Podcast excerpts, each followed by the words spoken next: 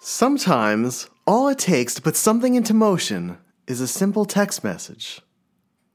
Last Sunday, I had received a response from Zach Curtis, a collector and toy dealer who lives in the Ohio area. I had written to him during the weekend to see how he was faring at the Great Ohio Toy Show in Xenia, Ohio. There had been a strong buzz around this particular show, and it seemed to pulse with momentum as the anticipation for it grew with each passing day. And although I was interested in attending it, I had a prior commitment for the second weekend in a row that would once again keep me from traveling out to Ohio. And since I lived hundreds of miles away, it was tough to get a grasp on the Xenia show. I had some general questions. What was it like? What kinds of items did vendors bring? Were they happy with their sales results? Did a large number of people attend, like the promoters had estimated? And if they did, were they finding a reason to open their respective wallets? At some point in the day after the show, when Zach had a moment to finally breathe, he responded to my latest message. He said, Xenia's show was insane. Kind of changed my entire perspective of the toy market. I was extremely happy to know the show was a success for my friend. But his words replayed in my head over and over for the next hour and left me immensely curious. How did it change his entire perspective of the toy market? After a year in which interest in collectibles began its inevitable downturn after a supercharged and prolonged ascent, the signs of life in collecting were still there, but were fewer and more sporadic. General demand for items had dwindled, and the larger collector base had moved on from the collectibles focused frenzy. People reassessed their spending habits as inflation set in and the cost of living increased. And as I mentioned in the previous series, the hobby as a whole needed a bit of a breather after running what felt like three or four back to back marathons, once the pandemic fired its starter pistol. But how does one show change someone's entire perspective of collecting and of the toy market? I had to speak with Zach. I had to hear more about how the show impacted him. And I thought you'd be curious to hear Zach's response as well.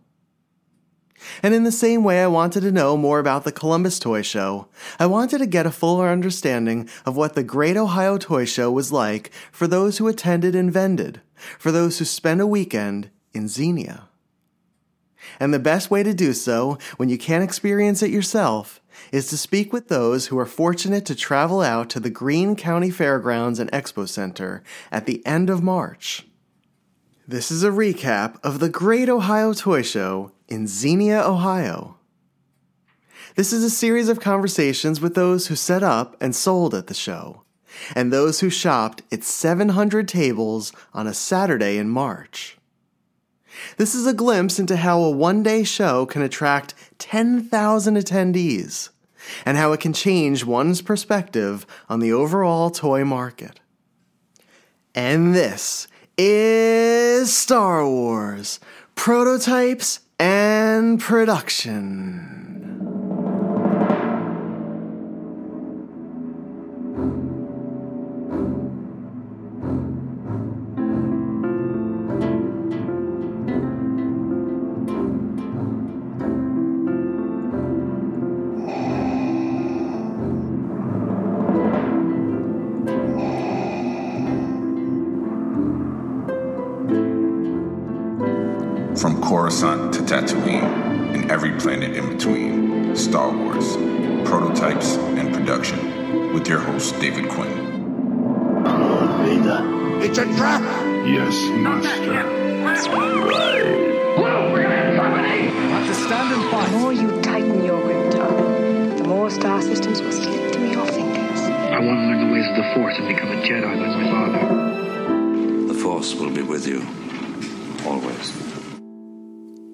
March of 2020, Xenia's Great Ohio Toy Show was a burgeoning event, beginning with only 150 tables. It was one of the few shows that rebelled against the COVID closures and regulations and continued consistently throughout the pandemic.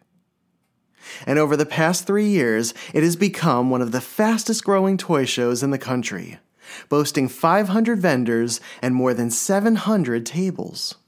A recent Dayton Daily News article estimated that if the show's tables were arranged in a straight line, they would span the length of 20 football fields. That's an impressive amount of toys to see in one location. And the location of the show is a unique one. The Greene County Fairgrounds and Expo Center hosted its first fair in the 1880s. It houses seven large buildings, each of which contains an assortment of vendor tables. And it's easy to spend a full day touring the show in its entirety. The Xenia Show specializes in toys and antiques from the 20th century, along with newer offerings of modern collectibles. In talking to collectors about past Xenia shows, two notable aspects stood out to me as to explain its growing popularity. The almost overwhelming number of tables and toys entices many to take the trip. And like the Kane County Toy Show in Chicago, Xenia feels slightly more like a flea market, drawing both vendors and people clearing out their basements and attics. And in that sense, the fact that no one knows what will turn up for sale is a large part of its appeal. I've heard collectors describe Xenia as like Kane but better, or the new Kane County. Those are some pretty big shoes to fill, as Kane County has a long and storied history of amazing finds. And I intend to experience the Xenia show for myself in the near future. But for now, I thought it would be helpful to get a few different takes from some of our collecting friends who attended last week's event. A few of their names will likely be familiar, as they joined me for a look at the previous week's series on the Columbus Toy Show. Vicki Bitter returns, but this time with her collecting partner in crime, Mike Esposito. Vicki and Mike collect vintage Star Wars items from the 1970s and 1980s, and they managed to bring home a very special prototype from the Xenia show. Clifton Boggs, owner of the Canton Toy Shop, Happy Pappy's action figure extravaganza, set up as a dealer at Xenia. I'm curious to hear about whether the show was a good one for him and what he picked up for himself while he was there. I believe he may have scored some rare Star Wars prototypes as well. Joel Slater lives in the Cleveland area, not too far from Clifton, and he attended the Xenia show with a close friend. He purchased a rare item meaningful to the early history of the Kenner Star Wars action figures, and when he reached out to me about doing a conversation for the podcast, he seemed very enthusiastic about his time in Xenia. I'm looking forward to speaking with him, Vicki, Mike, and Clifton today. But first, let's sit down with Zach Curtis, who you may know as that vintage toy guy. Zach has a world class Superman collection, a YouTube travel vlog called Holiday Road, and he is a dealer who specializes in all things vintage. As I mentioned earlier, he hinted that the Xenia experience had an effect on how he views the toy market. And I'm certainly curious to hear more about it.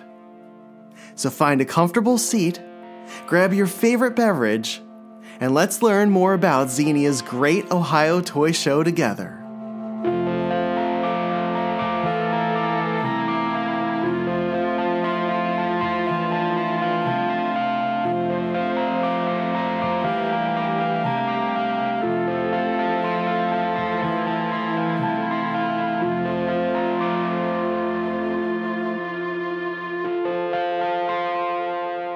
So, Zach, I've been dying to ask you how did the Xenia show change your perspective of the entire toy market? Yeah, no, the uh, the the Xenia show was great. So uh, another great Ohio toy shows. I always tell people that Ohio, I think, has the the best toy shows in the country um, and the best toy shops in the country. So if you're ever uh, if you ever get the chance to make it up here for our uh, any of our great toy buying adventures, I, I highly recommend it. But yeah, no, had had a great time in in uh, in Xenia this time. Um, it, it, was awesome. It's been over a year since I, have got to do that show. Um, I missed the last one, unfortunately, for a business trip of mine. Um, so it, it, had been kind of a year away from this show, uh, and I, I, I, guess I'd kind of for, forgotten uh, about it and what it was. And uh, it, it's it's such a unique show. It's a, it's a very cool feel. It's got uh, it's got five buildings. Uh, no, six buildings now. No, seven buildings. It, it keeps growing. Um, we're, we're up seven, seven buildings, buildings yes. now, all spread out. Uh, that we had record attendance this year. Uh, I want to say, I, I don't. I wouldn't be surprised if we were over ten thousand people. Um, but it was it was really cool, and in a time where I've seen some of my eBay sales slow down and some of the uh, some of the social media stuff uh, dry up a little bit more, there there seemed to be a lot of enthusiasm at the show. Uh, I noticed a lot of new faces, new collectors I hadn't seen before. That was really encouraging to me, um, and and a lot of uh, a lot of higher end sales with with people showing up with uh, notebooks full of their uh, their want lists and things they were crossing da- crossing off the list, and uh, I just felt a lot of really cool energy. Um, it was a, a great time. I got to meet a lot of new people that I hadn't met before in the hobby. So yeah, it was a great experience. It sounds like you met more collectors that were aiming to get pieces for their collection rather than people that were scooping stuff up in order to resell for the most part. Yeah, yeah, and there was a, there was a lot of both. Um, I, I, will say this show had a had a lot of out of town people um, that was really cool. So this had a had a, a neat flavor because it wasn't just uh, local people, but it was a lot of people from it felt like all across this part of the country. Um, but there was definitely there there fair share of uh, vendors there trying to buy stuff for deals. Uh, but there's also a, a, lot of collectors that were were coming for for certain items and they were looking for certain things. And it's always fun to be able to help find those things for people. So how did it change your perspective then? Because i mean it sounds like it was overall just you know a fantastic show. Um, the the mood was great. The sales were great. The buys were fantastic. Um, but this the, the message you sent me spoke to kind of a, a larger um, element of of collecting and of the the toy market Right. Well, like I kind of mentioned to you, um, I, I felt like I felt like since the so in the middle of the pandemic, we had these crazy highs of prices and energy and collecting and everything else, and I felt like that slowly started to taper off, and you can see that especially evident, uh, I think, in social media. Um, I, it just it feels like some of the passion um, is is less, and maybe that's just because people have less time to put into it now that we're getting back to busier schedules and jobs and and more of a of a normal routine. But less um, time, less money. Sure. Yeah, exactly. And and I don't think it's any surprise that the economy is not what it used to be. Um, and, and, so a lot of a lot of what you've seen, what we've seen on the internet, has kind of been a, a decrease in that passion and that energy. Um, so to be at an event like this that had so many people there um, and, and, so many people who were really excited about toy collecting it just it, it kind of made me feel the energy again. Um, it kind of brought the passion I, I felt like again and uh, to be able to converse with so many people who were so excited to, to be there uh, i think it kind of took that uh, that facade down that, that maybe social media puts up. Um, and kind of the the jaded feeling that a lot of the collector groups I think are starting to get now um, went away as you get to talk one on one and in person with people uh, and hear their excitement um, for some of these these lines. And it's just I don't know it's it brought a whole new energy to things in my opinion. I see what you mean, and and there's a difference between being in person and getting to talk about things that you like, like toys and collecting. Um, and also being able to shop for items like that rather than just going onto Facebook or going onto eBay and you're right, there is a little bit of a lag as far as I don't want to maybe interest in general. Um, and again, I, I've likened that to kind of having this three year crazy party where everyone was spending and, and hoarding and collecting and grabbing and acquiring. And then now it's sort of a breather where I think I, I know a lot of friends uh, close to me are looking at their collections and assessing what they want to keep and what really doesn't mean something to them. Right. And I think what I've maybe incorrectly done is I, have equated the the values and prices of items with the passion in the hobby. Um, and I don't think that's always right to do. Um, just because prices are at record highs doesn't mean that interest and passion is at record highs. And I think we saw that again in the pandemic is that a lot of stuff was was going for crazy money just because people were speculating and had extra money to throw at it and thought it would be worth money, but that didn't necessarily mean that the passion was any higher there. Um, and so, as we've seen these prices come back down, it's it's easy to think that interest in the hobby is coming down, but I, I don't think that's necessarily the case. Just because people might have less money to put into their collections, or just because things things might not bring what they uh, did a couple years ago. Um, I don't think that means that the that the passion and the love and the enthusiasm is any less, but it can seem that way, especially when you hide behind uh, a keyboard in the in the internet. Um, and I think that's kind of what uh, was refreshing to have some of these in person events um, kind of change my perspective a little bit. In in that the the energy and enthusiasm I think is still there for sure. Um, even if the prices might be a little softer than what they used to be. Well, you know what? I think what we were seeing with a larger generalized group is that you had a lot of people that were focused on the values um, as well as the speculators that were stepping up to the forefront because they were the ones that were cycling through the stuff. And I, I know a lot of our friends and a lot of collectors within our circles were had complained that they felt like they had been priced out of the market um, and out of collecting, whether it was Star Wars or other collectibles in general, because the price of everything rose so so suddenly. Right. Um, and, and one cool thing I found at this show, I sold a lot of uh, vague items. Uh, I sold a lot of un- unusual sure. things, and, and, I think yeah. people were they were they weren't afraid to spend money, but they were also buying things that that they found interesting, buying things that were fun to them, buying things that were cool to them, not necessarily just buying things because they thought that was worth money.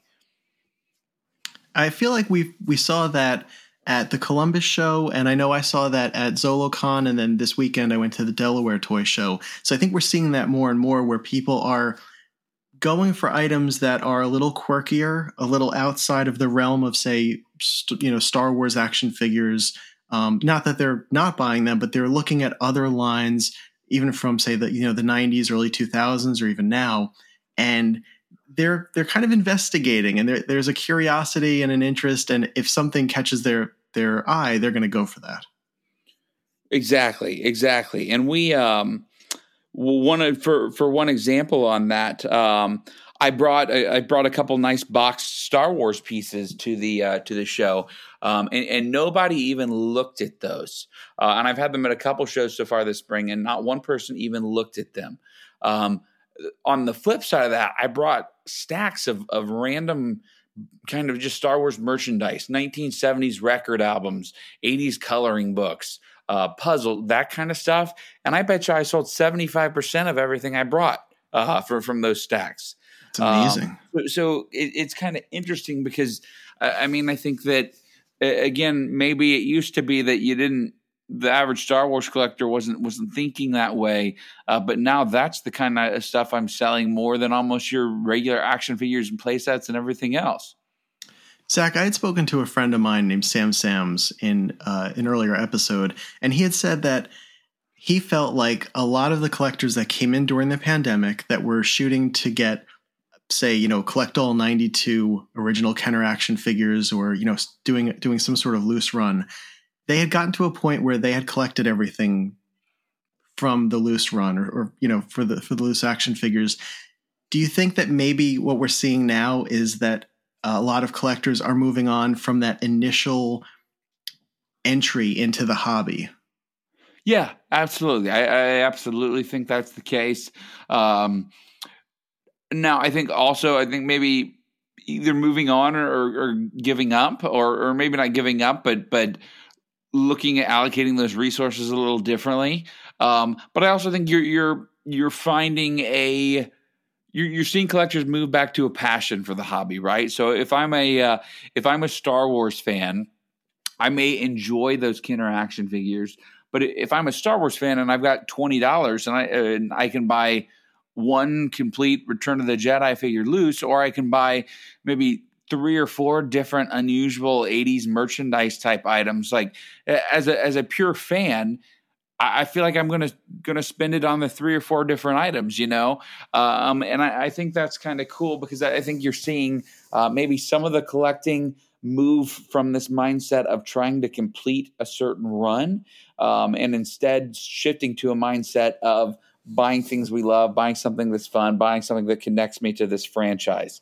Um, so I, I, think people are starting to detach themselves from that idea of trying to finish this or complete this run or, or that kind of thing because of uh, maybe fiscal reasons, um, and just kind of buying for the for the sake of buying something they love, which doesn't always translate to completing a run. Right, or or to being something that's valuable or considered hot at the moment. Correct. Um, I, am seeing a, a number of, of people I've spoken to over the last few weeks, even at toy shows, have said that they've been paring down their collections and looking at things that mean something to them from their childhood. And, and that's the the main through line that I've heard from a lot of collectors. So maybe it's it's shifting back toward that as well. Yeah, absolutely. What was your favorite moment from the show? So my favorite moment actually came at the uh, at the very end of the show. So when I was 12 years old, uh, that's about the earliest point in time when I was buying and selling items, and my mom was kind of teaching me how to use eBay, and and I was just starting uh, to buy and sell toys. So this is about 15 uh, ish years ago or so. And I was at a garage sale with my mother, and there was a an underdog lunchbox there from the 1970s. I remember it clear as day. It was five dollars, uh, but at 12 years old, five dollars is a lot of money. So uh, I, I told my mom I thought I could make money on it, but I just wasn't sure, and I did not buy it. So we drove back to the house, and uh, this was before smartphones. So went home and I looked it up online, and I found that that lunchbox was the second most valuable lunchbox at the time on record. Oh um, oh it was worth several hundred dollars in that condition. Um, so I, I ran to my mom. We drove back to the yard sale as quick as we could, and by the time we got there, it was gone. Um, so to this day, I use the story of the underdog lunchbox as a reason why I always buy something when I see it uh, to to not pass on something if I think I can make money on it, and to to always pull the trigger. Well, at the end of the show, uh, an older gentleman walked up to me with a, a bag, and uh, he says, "I think I got something that you might be interested in buying." And I said, "Okay, let's see what it is." And out of that bag, he pulls an original underdog lunchbox. And I, I got to tell you, I about lost my mind. I, I told the guy, I shared the story with the guy. I said, "Sir, I, I got to be honest with you. I'm not sure I can make a dime on it, but I can't let you walk out of this booth with that lunchbox because I can't lose it again. Uh, so it was it was pretty cool. He he ended up uh, he ended up selling it to me. I think I paid him two hundred and seventy five dollars for it, and I, I think I uh, I was able to move it for around four hundred. So I, I, did make a uh, I did make a little profit on it, and I can finally say that underdog like underdog got to come and visit for a while. Uh, so it was it was cool. I got to call my mom and share that story with her. So it was a full circle moment for me. And that's really a beautiful way to end a show as well too. And and to come across a piece that you know maybe you wouldn't see again, or at least for a, you know a decade or more. Absolutely. Well, fantastic. Um, is there if you had to describe the show in a sentence or two, how would you do it? I, I, as I think the words I keep coming back to, as I said before, are energy and enthusiasm. Uh, it, it, had a real treasure hunt feel. There was a lot of excitement. Um, it, it, was a show that you felt like you could find anything at any moment, um, and that's that's a really unique experience uh, or feeling to grab hold of. That's fantastic, Zach. I wish I was, was there with you, uh, but I know that I'm I'm looking forward to uh, to seeing you in the fall, or I guess yeah, in, in October. I think is the next mm-hmm. show, right? Yep, yep. Excellent. Will you be setting up? Um, I will, but so we have a baby due in September. Um, Congratulations! Um, so uh, the I, I, know for sure I'm I'm doing a couple shows this summer here in Dayton. Uh, I'll be at the Columbus show uh, before the baby's born, and I'm really hoping to get to the Xenia show, but we'll uh, we'll have to see what the uh, what the schedule looks like with the little one on the way. Okay, well, I will be praying for you, Deanna, and the little one, and I look forward to meeting her at some point as well too. Uh, but really, thank you for taking the time to talk to me about this, and, and for giving us, I think, a fuller uh, idea of what the show was actually like. Um, it sounds like it was a great one for you. Awesome, thank you, Dave.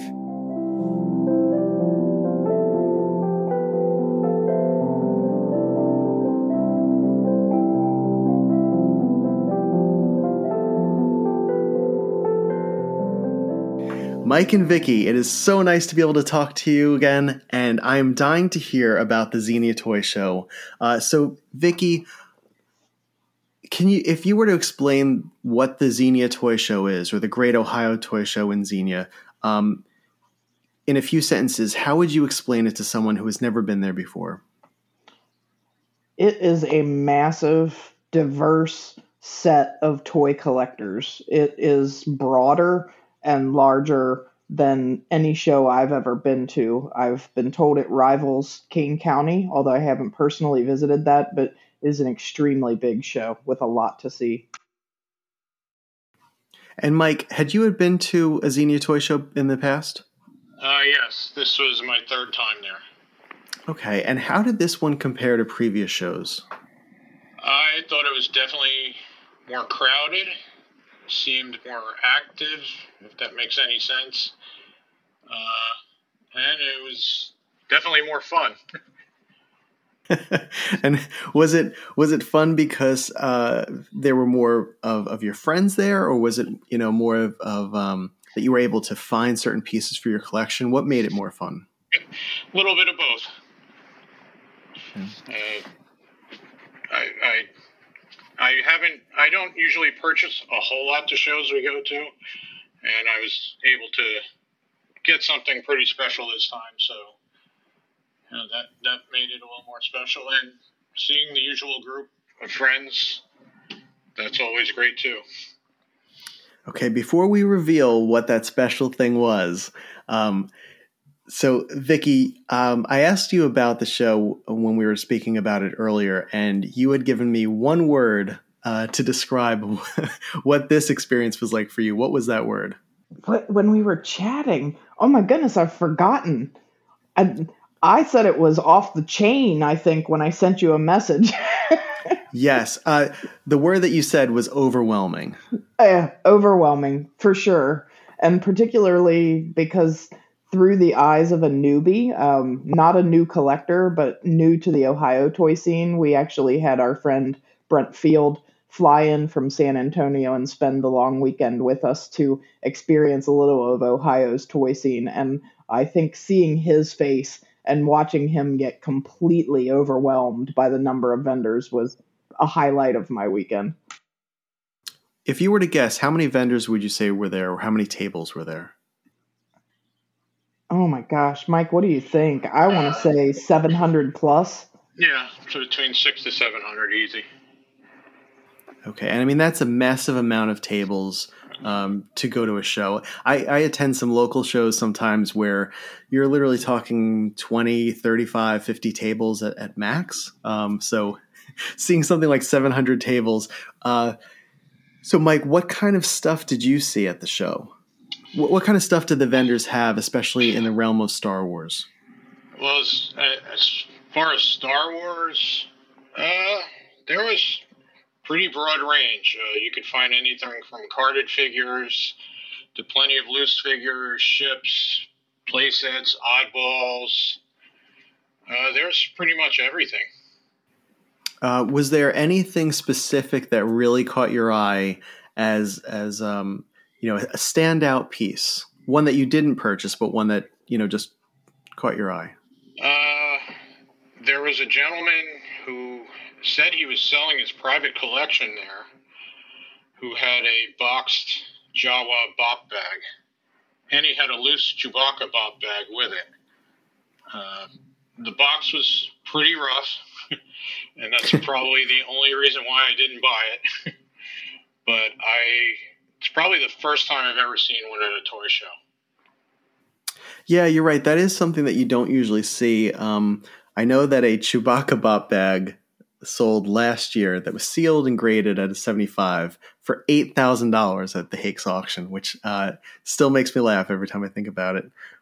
So, Vicki, if you were to guess at how many vendors or what percentage of vendors had Star Wars items, what are we talking about? Are we is it something like 10% or is it closer to 50? I'd say it's closer to 50 and that doesn't necessarily mean that that whole booth is filled with gems, but part of what I like about Xenia is that you have a whole lot more people that you feel like are making potentially estate sale finds or buying small lots. So they have Star Wars vintage mixed in with potentially lots of other kinds of items, and it becomes a bit of a treasure hunt. Either treasure hunting the booth, like the gentleman that Mike mentioned, who is selling off his private collection in part or in whole, um, and then other people who have uh, old tin toys next to a Barbie, next to Rainbow Brite, next to a Cabbage Patch Kid, and then oh look, here's a Klaatu carded figure stuck in with a vintage plush Chewbacca. So it was a lot of really varied vendors. And so this sounds more like a flea market where you really have to dig in, you know, where stuff isn't maybe neatly arranged as well, um, and and that a lot of times you are finding these hidden gems of Star Wars items among other tables. Absolutely, I I still feel even though we systematically go in at one end and peruse every table, I still feel like I may have missed twenty to thirty percent of what I could have seen because it's there's just so much to see and so many people that there were tables you couldn't see unless you were willing to fight through a crowd. Yeah, when you're talking 700 tables, I mean, you are going to miss some stuff. Um, you said you systematically peruse. Um, so when when the two of you are going to the Xenia Toy Show, what is your plan of attack? we start at the rabbit building which is the one closest to where we park. It's kind of odd but it's a fairground so all the buildings are labeled. Like this is the rabbit building that's the sheep building this is the assembly hall. So we start on one end and then we are the masters of the serpentine although i will say that i still get twisted around at the end of aisles and mike more than once has to say to me we're going left we're going right. Yeah. Uh, we already like looked at that. Personal GPS tracker. All right, and personal GPS tracker. Uh, how many laps do you usually do in one day when you go to the Xenia Toy Show? We only got through one this time, and that was uh, I think we were there about four hours. Wow, that's incredible. it was exhausting. Okay, yeah, well, I, I, we went I, to look at the time at the end. I'm like, because I, I, said, well, we should loop back around, and I glanced down at my watch, and it's two p.m. that's outstanding. And I mean, you're literally looking at probably tens of thousands of items, you know, at, a, a core across the the four hours, which is which is amazing. Um, okay, I want to get to the special piece because I know both of you are, are excited to talk about it. Um, so, first of all, um, Mike and Vicki, what types of items do you collect? I'm a lot more diverse in variety, although Mike has kind of taken uh, some cues from me over the last year or so, and he's broadening. But um, I collect primarily Ewoks, strawberry shortcake, and Care Bears, and in particular have sort of developed a focus into things that are duplicated by the same manufacturer across all three lines. So I found this whole string of copycats there's other little 80s things that creep in just because my mindset is sort of as a permanent six year old.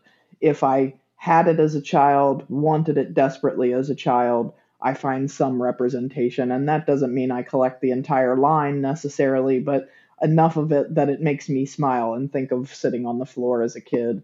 Um, this time around, I picked up mostly smalls. Mike and I went in together on two things that I've never seen at a toy show before. Not big purchase items, but two carded Ewoks wallets from the gentleman that was liquidating his collection. The cards are beautiful, the bubbles are perfectly clear, no yellowing, and you rarely see the Kneesaa with the Wicket, much less both carded in beautiful examples. So that was a combo purchase. I got a boxed Mon Chi. I got a mint strawberry shortcake bitty baby to upgrade the one that I had on the shelf currently. I got a loose custard to complete my box strawberry shortcake, and I got a Care Bears card game. So that goes just about every gamut of 1980s kid. And I love that you cover uh, the Kenner lines as well as other ones. Um, and I think that's really special that you can go to a show like this and pick up not only Star Wars items, but items from the Cincinnati area, um, as well as you know from other companies that had produced toys from the '80s. So I know you collect Ewoks. um, but you also collect Star Wars on a larger scale, correct? Correct. Mine is uh, mostly loose and uh, tends to be on display like you'd play with it instead of in package. I also do a lot of little Star Wars oddities. Um, I've got most of the 12 inch line. I have most of the shampoos, but mine's all been kind of bit meal pieced together. Like I haven't gone out hunting for anything in particular on most occasions. I'm lucky enough to live in an area of the country where, with all the shows and the estate sales that I peruse, I end up stumbling upon stuff that I add to the collection. And you're smart too because you're not putting any pressure on yourself. And as these pieces fall into your lap, you decide whether or not the price is right, and then you pick them up and you can add them to your collection. Exactly. And it all makes me smile. I call the third floor our time machine. Oh, and I've, I've been there and I love it. Um, Mike, what do you collect? Uh, as far as Star Wars, I collect carded figures, uh, boxed play sets, boxed 12 inch line. I'm kind of a completist, so I try, as hard as it is, I, would like to try and get one of everything. I know that'll never happen. Um, I do have a full run of 96 figures carded, plus extras. Uh, I have a full run of the 12 inch line, all boxed. And I have a decent amount of ships in play sets. Uh, they're not all sealed. Uh, most of them are open but unused contents. Um, let's see. In the last year, I've been trying to collect one item from other toy lines. I purchased the number four Barbie this year from 1960. I was lucky enough to find a plush Mickey Mouse from the 1940s. Uh, I picked up my first My Little Pony, uh, first series My Little Pony, this a few months ago. So this show is perfect for trying to add to that collection or upgrade certain parts of that collection. So it all kind of worked out for me. and then the two of you have a shared interest in Ewoks, and um, Mike, uh, you and Vicki picked up something really incredible. Um, and when I saw a picture of it, I said, I definitely have to speak to them and see what their their uh, experience was like.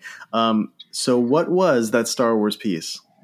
Uh, well, I accidentally kind of fell into a Chief, Chief Chirpa focus. Um, I purchased a bunch of items off my friend Dennis Hall, and part of it was part of the deal was, oh, would you take a bunch of these Chief Chirpa carded figures, which I did. And being the completest I am, I had to start adding another and another and another. So last week I was following the Hakes auction where they had a carded engineering pilot of the unproduced Chief Chirpa figure, which I followed pretty closely but went way past my budget. And then lo and behold, at the toy show, I found an unproduced first shot of that same Chief Chirpa figure and uh, it was Tracy Hamilton who was selling it, and uh, he made a pretty good deal on it for me. So Vicki said, "What are you waiting for? Buy it," and I did. Now I didn't know that you had gotten it from Tracy. I knew that. Uh, I saw the picture of it, and it's an incredible piece. Um, it made it as far as packaging in the line and was never produced. Um, the the line was essentially canceled before the Chief Chirpa came out. Tracy is a gem in our hobby. He's a wonderful guy. And to know that you were able to get it is just fantastic. So, what are your plans for it? well, right now I need to find a case for it that'll fit. Um, other than that, he's just going to be displayed front and center in front of all the carded Chief Chirpa figures. Well, that's amazing. And can you describe it a little bit? What are the colors on it? Um, he's brown bodied with gray legs and arms, light gray. And I've seen one before without the staff, and this one actually has a dark gray staff with it. So I was really happy about that. Oh, it's always nice to get them complete like that. Um, well, that that's fantastic. Um, Vicki, what was your reaction um, when you saw the, the piece for the first time? I kind of knew it was something that Mike should consider, but he tends to go for carded figures. So I wasn't sure that it would fall in line with what he wanted, but it's such a perfect lineup with the Chirpa Focus that um, I told him that he had been looking at some other possible investments and that I felt like this one fit so beautifully into what he had all going on already that it seemed like a natural pickup, and I kind of figured it might disappear, so it was better to grab hold of it while we saw the opportunity. I'm really glad you did. Um, Thank you. were were people around you buying Star Wars items at the show? Um, what were what, what was the the buying like? Boy, that's hard to say. Uh, All the vendors I talked to said that they had they had a good experience. I mean, everybody said they were selling. yeah, I I think I think all toy lines were selling at this show. It was it was that active. Yeah, I mean, it sounds like a fantastic ex- experience. Um, did it stay busy for most of the day, or did it the crowd start to die off at a certain time? From the time we were there, I didn't really see it die down. No, me either. There was a consistent stream. Actually, there's one building that's smaller than the others that has like a small ante room at the front and then a larger room that you walk into at the back where um, Clifton Boggs had one end of the small room and Ryan Lemkel had the other end of the small room. And there was such a traffic jam getting into that little room to even try to get back to the back room that there was a line queued outside. Oh my gosh! Wow, that's great. um, for for either of you, was there an item that you saw that you had considered purchasing and you didn't? I can go first. I had the.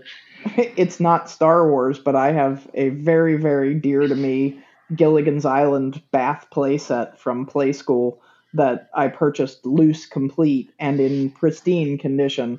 And I actually saw two boxed examples. I've seen a boxed example only on the internet until we were at this show, and I heavily debated the first one. It was complete in, internal and box, and the guy was asking more than I wanted to spend, seeing as I had most of it already. And then I thought, you shouldn't do that. Two other people have picked it up, but I walked away from it.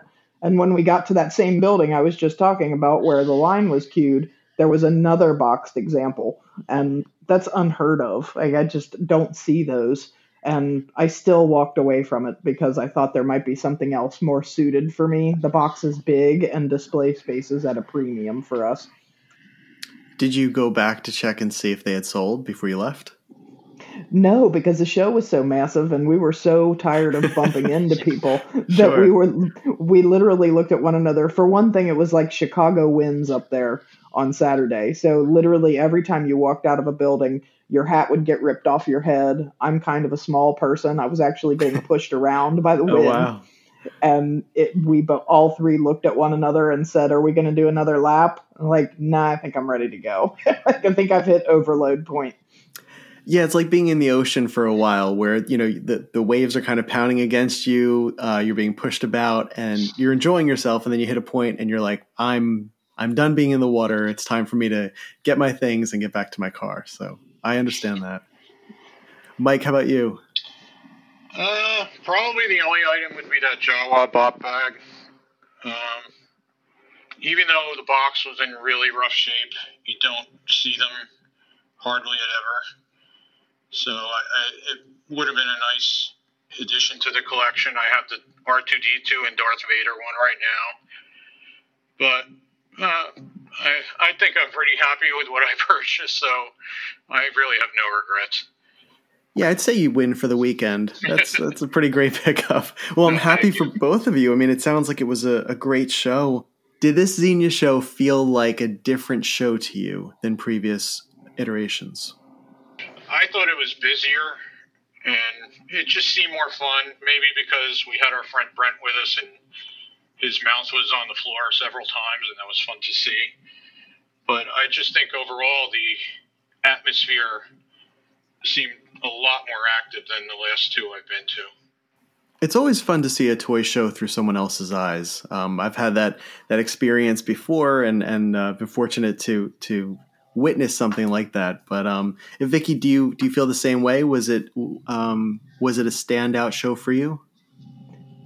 I would say so. I think that the diversity of vendors were high.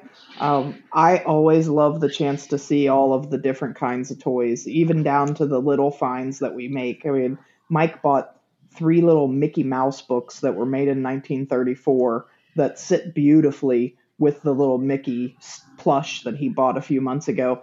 And I can't think of seeing anything like that at any of the other toy shows that we attend regionally. So that factor alone makes it exciting. And I've been trying to talk Brent into coming to Cincinnati almost as often as I bother you about coming to see us, David. so I think that that for me was a pinnacle highlight as I've been shouting at the mountain with him for years, telling him how amazing our toy scene is, and to watch him see it in person with such a wonderful show full of friends was really amazing that's usually the one thing that you know where you, you have a great experience like that and then you're just set for life where you're just going to come back as many times as you possibly can. So i have a feeling he will return and will be a uh, at, at, least a visitor if not a buyer. I hope so. And we took him on the full round of toy shops as well. Mike played chauffeur on friday. We both took a pto day. And took him around the 275 loop to hit all of the standards road to the past collectibles toy department uh, we drove around to the east side and hit house of plastic and spent some time there so he got the full gamut Oh, that's wonderful to hear. And I, I, love that. I love the fact that you two are able to share in this experience together, um, that you're able to shop for stuff and to bring home um, items for your respective collections, as well as your shared collection. Um, and I look forward to seeing both of you again and your collections. So, Mike and Vicki, thank you so much for taking time today. Uh, it's always nice to hear about the shows too.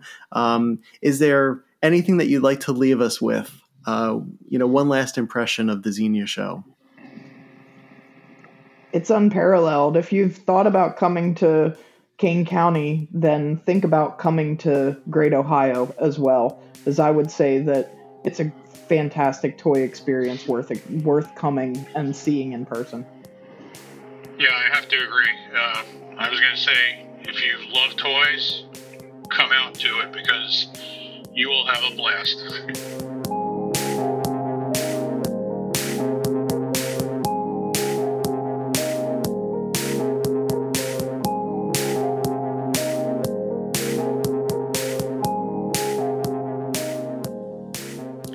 Clifton, you and I had a chat on Sunday, and you came away from the Xenia show. It sounded like you were really happy with it, and it was a great experience for you. Um, why? Why was it a positive one? So, I want to say this is probably the best Xenia show that I have done um, since I've been doing it. It's probably one of the best shows that I've done in, I would say, pre-COVID period. You know, Wow. And and why? Why was it why did it stand out to you? Um there just seemed like there were so many people. Everybody was in a good mood. Um and everybody was walking around with tons of toys. Plus, I've seen so much vintage there.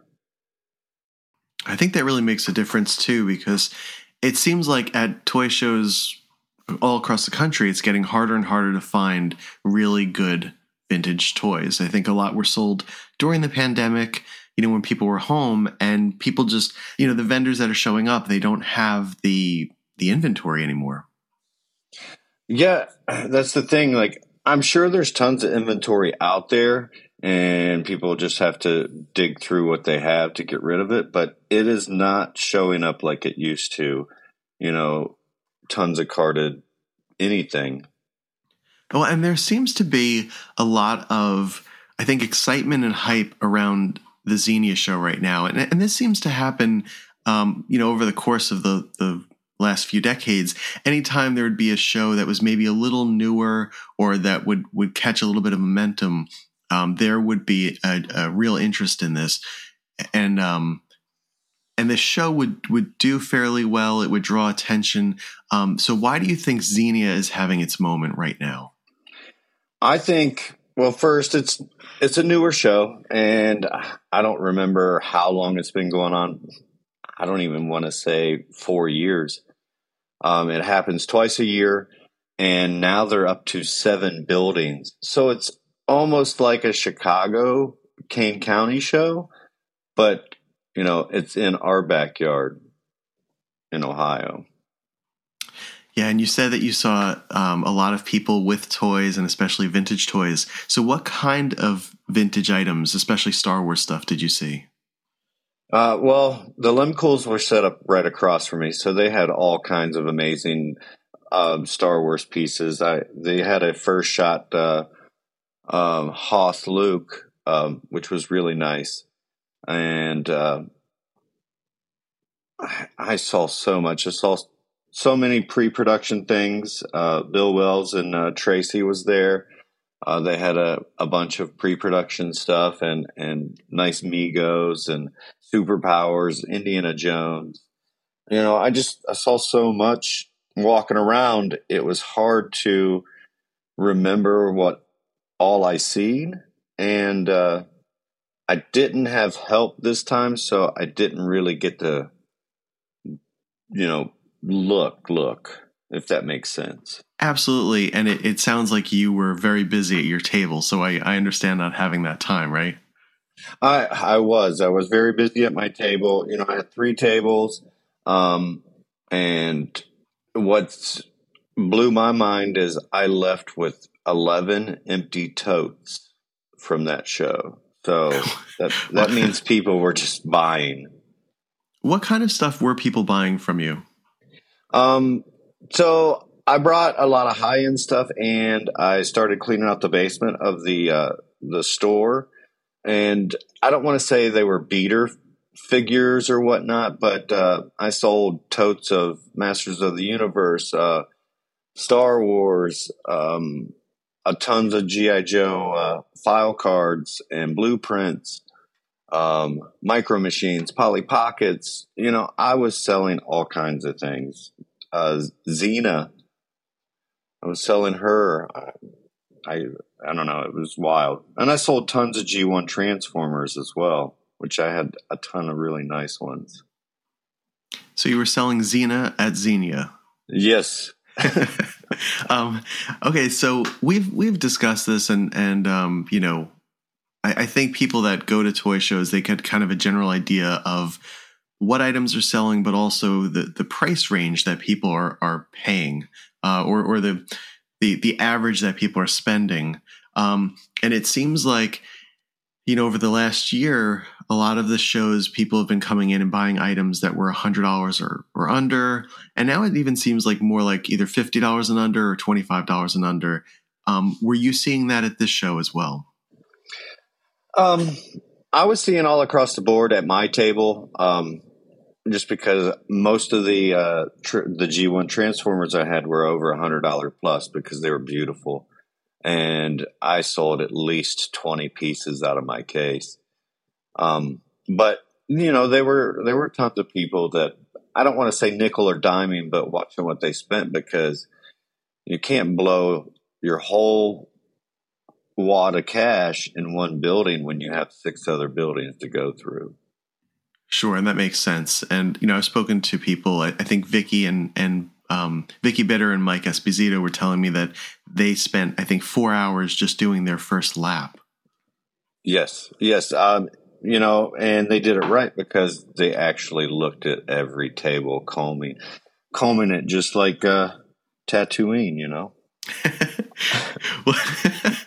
so, so they they had picked up a um, a first shot Ewok unproduced Ewok from uh, Bill and Tracy. Um, and you had also picked up some pre-production pieces for yourself as well too. Can you tell us what they were? Uh, yes, I uh, picked up around the Power of the Force two era. Um, I found a Luke Skywalker um, from the expanded universe. I also found a um, space trooper from the expanded un- universe, and I found a Weequay from Power of the Force 2. Um, they were all complete, really nice. I didn't expect to see these there. It was actually from a guy that uh, was from the the Canton area where I'm from, and uh, I was definitely surprised what he had. It's always nice too because you know to find really nice vintage um, is great, but then to find these items where you know they're they can be one of a kind or one of a handful uh, is really special. And um, and look, anytime you find a Luke, it's fantastic. So as a Luke fan, um, so con- congratulations on those pickups. Um, I know you said you didn't get to really walk around too much, but when you did, um, were you able to get a general idea of of prices and you know did you feel like the, the vendors were fairly priced? Were their items maybe on the on the higher end, or were they more bargain value based? I think with uh, most vendors that I would stop by and check out what they had, um, most people were.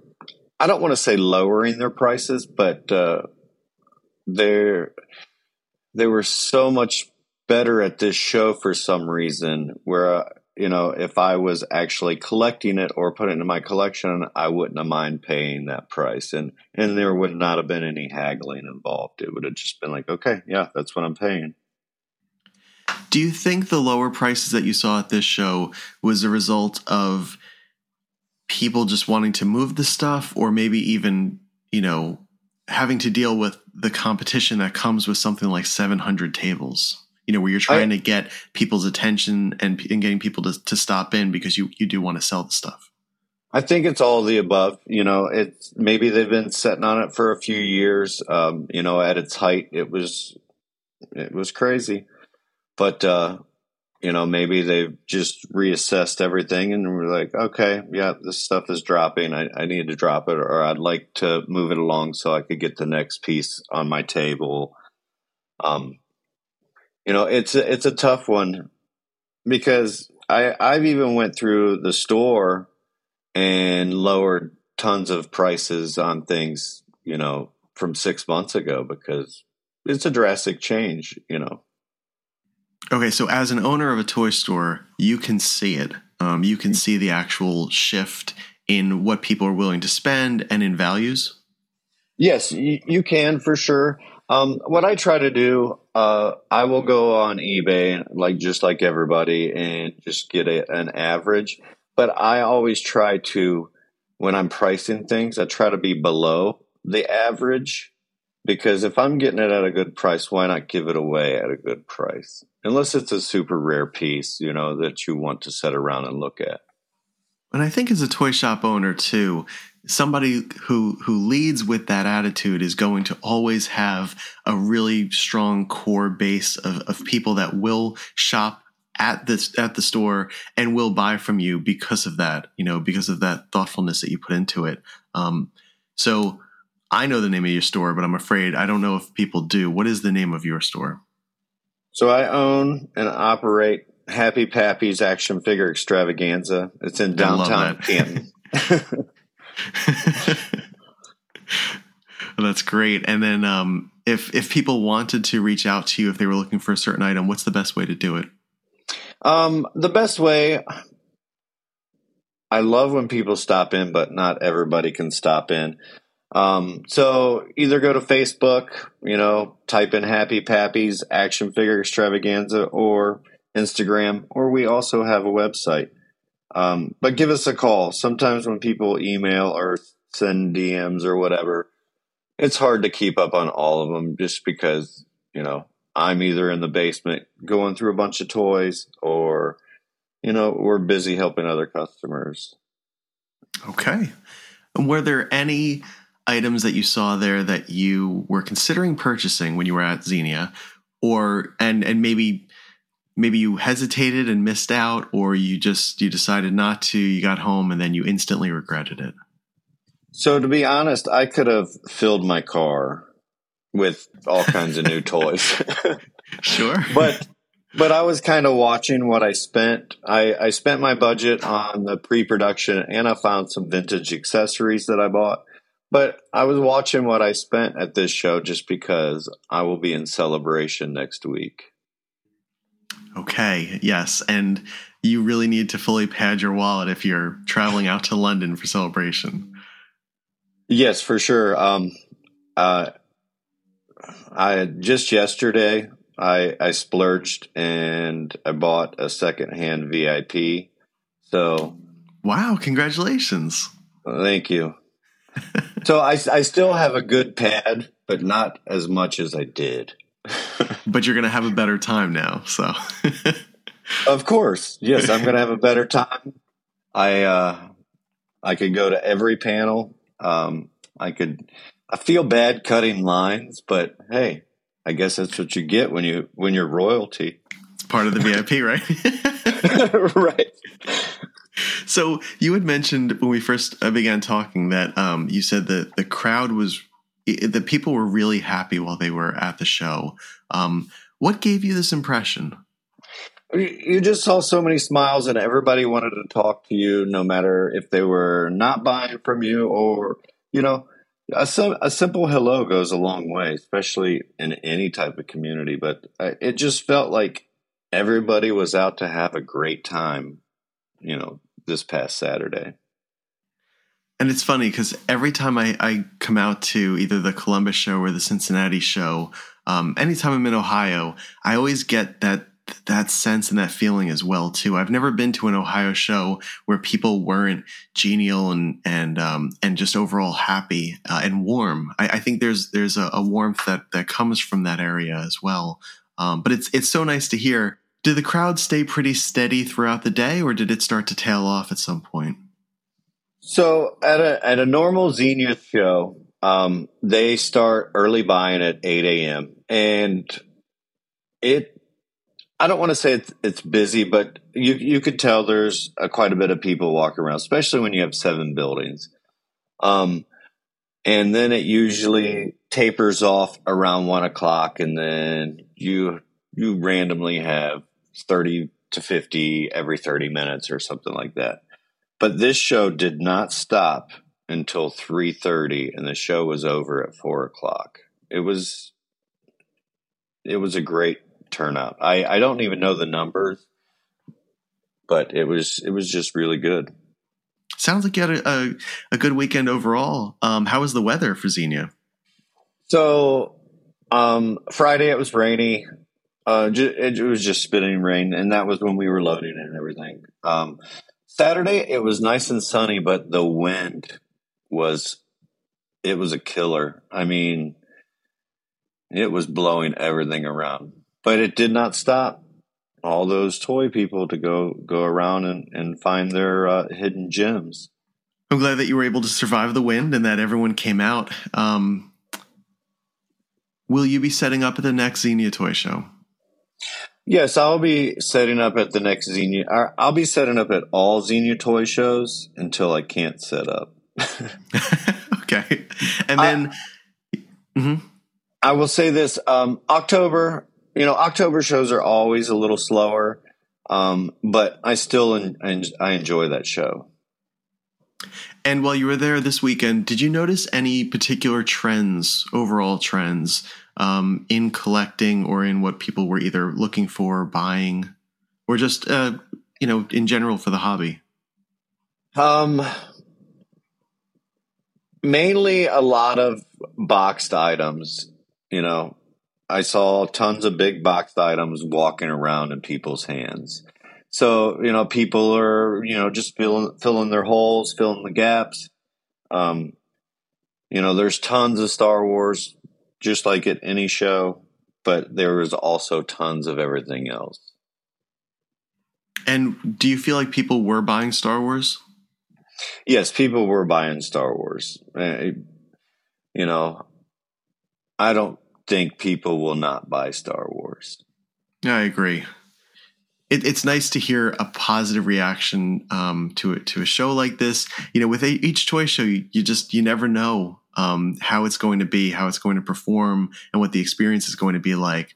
Um, and this one, you know, it just sounds like it was an overwhelmingly positive experience for many people, um, which is what what we all want for our friends. So um, I'm so glad to hear that, Clifton, um, and I'm glad you had some awesome pickups as well too. I'm sure you'll never forget the show for that. Uh, but congratulations.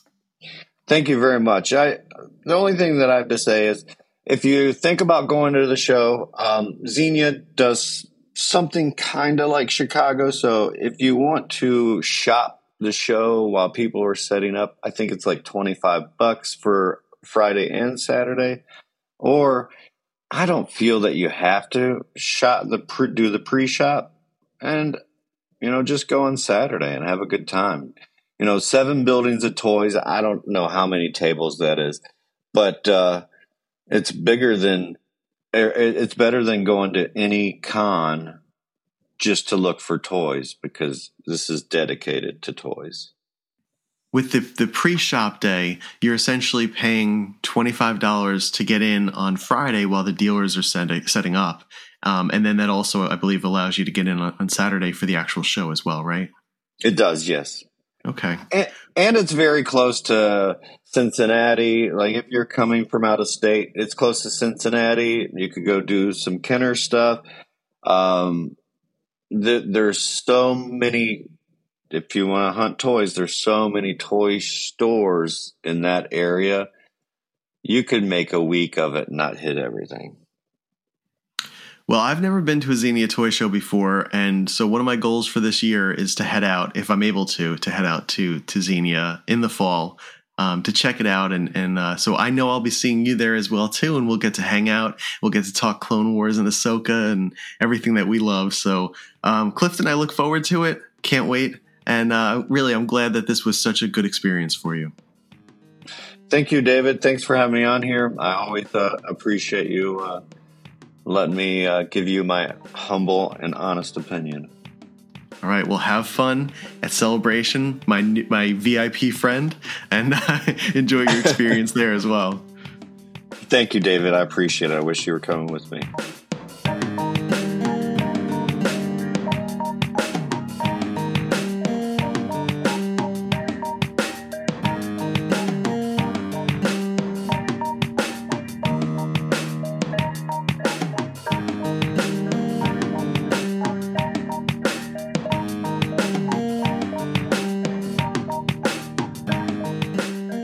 So Joel, you were shopping the Xenia toy show uh, this past weekend. What was the experience like for you?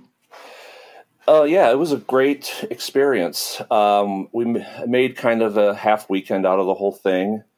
Um, me and another local Cleveland collector, Mike Zrabinski, we stayed together on Friday night, um, and we we we drove separate, but we got down.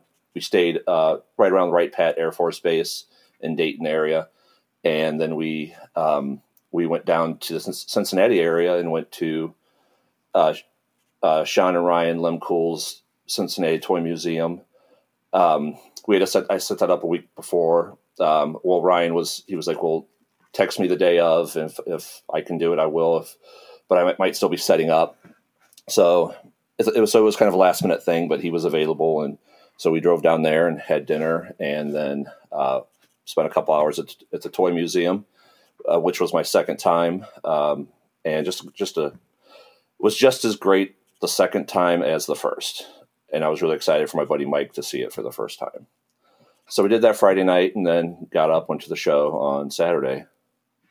So, what was it like in the morning of Xenia? Is it is it heavily crowded, or um, does it take a while for the audience to really get there and attendees to kind of stroll on in? We didn't. Well, we we didn't do early bird, um, so we got there around nine thirty ish, I think. And cars were coming in. Definitely, it was kind of a, a, a good flowing line of cars, people coming in. Um, not too crazy, but we got into the show, and it was it was a very busy show. Um, every table was lined with people, and you almost had to like work your way up to the table to see anything. Um, so just like a, a very bustling toy show. Were you able to get an idea of what people were buying?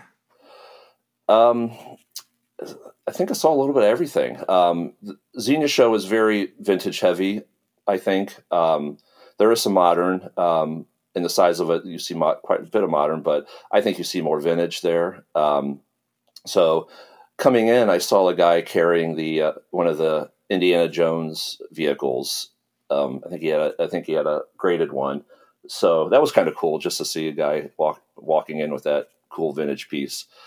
Um, but overall, I mean, just you saw um, people care people with all sorts of things, vintage and modern. Okay, and um, were there any particular Star Wars items that you saw that people had at their tables or were purchasing? Um, there was a lot of vintage Star Wars, um, a lot of men on cards. Um, there was a couple things that piqued my interest, like the R2D2 bop bag. Um, I didn't see anybody really carrying around any vintage. I don't think. Um, maybe they had it in their bags, but I didn't really see anybody carrying anything that I can think of. Um, but there was a lot, of, lot of vintage, a lot of carded, uh, a lot of vehicles, um, and just a very, very nice selection of, of vintage Star Wars. Did you pick up anything for yourself? Yeah, I picked up a couple Power of the Force coins. Um, I'm um, getting my last 17 graded with the coins, so there's still a few of those I need. So I picked up those, and I picked up some of the Deka plates and bowls. Um, so nothing big. I didn't go crazy here because the week before I had I was at the Columbus Toy Show and had bought um, the uh, the bin for the the or the 12 back display bin. So that 12 back bin is what would have held all of the original 12 backs in the stores. It, it essentially looks like a rectangular um, cardboard box uh, that's open in the front and center, and then there would be a header over it. Correct?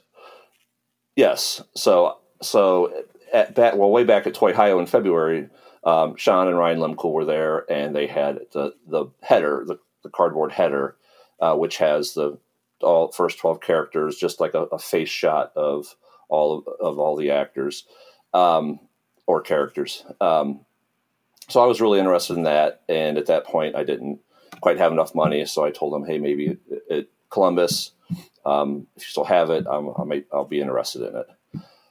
So then, the night before the Columbus show, we're on, on chatting with a few friends uh, on Zoom, and another collector, uh, Robert Ortiz, was interested in the a, a bin. So, so they had a a single header by itself, and then they had the header in the bin for sale.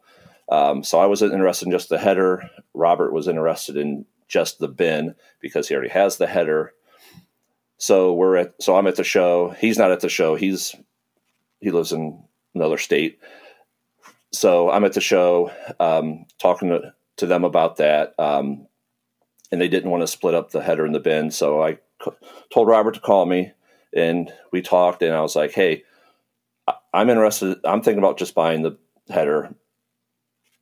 If you just want the bin, why don't we just go half on on the piece, and then and then I'll, I'll bring you the uh, bin in Chicago next month or, or in April for the Kane County show. So that's what we did. So I have the whole bin right now, um, and then I will be taking the header to him in Chicago here in another month or so. I love that. I think it's fantastic because this way you guys were able to get the, the best of both worlds. You each got the piece that you wanted, and that item has now been split between two friends um, who met through essentially through our our chats and and through Star Wars. So uh, congratulations to both of you on that. So you picked that up at at Columbus last week, and then um, your wallet decided to take a little breather, and you headed to Xenia to just kind of shop and look for things like the Power of the Force coins. Yeah, if I would have if I would have left Xenia with nothing, I still would have been been happy. Um, but there's definitely something for everyone there. It's just a huge show. There's just so much there. It's you can't e- even take it all in in one day. That should be a two day show. Was there anything at the show that if you hadn't purchased the bin, you probably would have grabbed at Xenia? Um, well, the R2D2 bop bag uh, someone had I was really interested in. Um, so I missed out on that one. Um, but I think I'll find another one of those um, pretty soon. Um, so, but but no, um, but the only thing I'm really looking for right now, I'm just I'm trying to finish my 12 back run. So I'm I'm look, looking for Luke 12 back and a Chewy 12 back to finish off my 12 back run. Um, but always little things like this comes up, and then I go spend the money on something else, and then got to save a little longer. But it also makes sense. I mean, when you can find something like a header to the, the 12 back bin, I mean that that's something very special. So That- it, it's nice to mark, you know, these these two weeks for you. That's that's what I thought. It was like twelve back Lukes and Chewies come up pretty often. A twelve back uh, uh, header does not come up very often. Right, right. What was the crowd like at Xenia? just a very busy crowd. Um, a lot of uh, lot of people. Um, it was a very busy show. Um, I think a lot of families. I think since um, admission's only five dollars to Xenia, um, so you, I, think you see a lot more uh, people with their spouses and their kids, and just making a day out of it. From the people around you, did it look more like they were just browsing through stuff or were people actively buying items? I think people were actively buying. Um, I saw quite a few deals going going on at tables. Um, I mean, there's a lot of people just browsing. I think, um, but but yeah, I did see quite a few deals going going down at, at tables um, while I was just looking around. I know it's hard to to glean trends from just you know going to a show or two, but from your experience at Xenia and Columbus, was there anything that you noticed uh, as far as a, a a trend in the collecting world, or even through Star Wars or Star Wars toys? Um, is there anything that that stood out to you from these these shows? Um, I think um, I think prices are just weird right now, from what I see. Um, so I was at Xenia in the fall as well, and I thought the prices on vintage Star Wars in the fall were crazy. Um, I literally saw uh, Bespin guards going for sixty dollars, and I know that was at the height of, of the market back in Wait, the fall. wait, for a loose Bespin guard? yes, Wow, not not even that great. wow. Um, yeah, so like a lot of loose stuff, the prices were pretty high. Um, at Columbus, I thought they were very reasonable. I was like, uh, I was really pleased that like prices seem to have come back down. And then Xenia this time, um, I think the prices were lower a little bit, but still they weren't as the prices weren't as good as Columbus. I don't think, um, but I think they had come down a little bit from the last Xenia show, but s- still a little high. Okay, so if you were a Star Wars uh, fan and collector and, and you had a few hundred or a few thousand dollars in your pocket and you were going to the shows, most likely you would have gotten maybe the better deals at, at Columbus this time. Definitely, yes. I think definitely prices were better with dealers who who mainly deal in Star Wars. I think when you see um, vendors who maybe have a little bit of Star Wars, the prices seem to be a little higher. So overall, was your experience a positive one? Yes, definitely. Uh, like I said, I had, had a great time, and I don't know if I'm going to be able to do the Xenia show twice a year because you know, it's it's a three hour drive for me to do that show, which isn't bad, but usually it does require an overnight stay. Uh, usually on Friday night, because I don't, I'm not getting up at five or six in the morning like you do Sure. to go to go to shows. Sure. Uh, um, so so I'll definitely do one a year. Maybe try to trade off. Maybe do the the fall one one year, the March one the next year. I think that's a healthy approach, and um, you know, it's nice that you living in that area. I mean, you still have you know three hours isn't a, bad drive, as you said, and and having those options are, is a is a pretty nice thing. You know, there are a lot of really good shows out in that area, and I'm glad you were able to go to Columbus and Xenia. So, uh, what's the next show for you? Uh, so Kane County uh, next month. It'll be my first time. Um, so rooming with a few other fellow collectors, um, and we're gonna leave on Thursday, and then just have a couple of days of hanging out and do the do the hotel sales, and then do the show on Sunday, and then head home right after the the show. So I'm really looking forward to that. Looking forward to hanging out with with some great collectors and having some fun. it's always nice to go to a, a, new part of the country, you know, in search of toys, and then also meeting up with our, our fellow friends and collectors.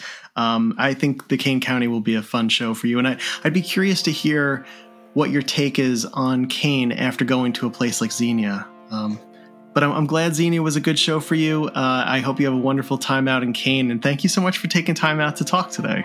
Oh, thank you for having me, David. It was a real pleasure.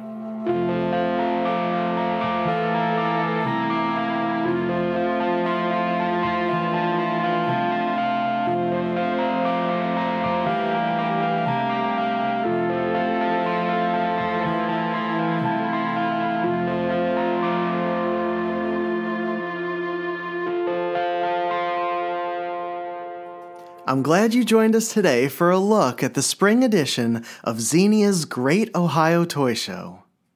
My thanks to Vicki Bitter, Clifton Boggs, Zach Curtis, Mike Esposito, and Joel Slater for taking the time to share their experiences with us, and to provide us with a fuller understanding of this popular show.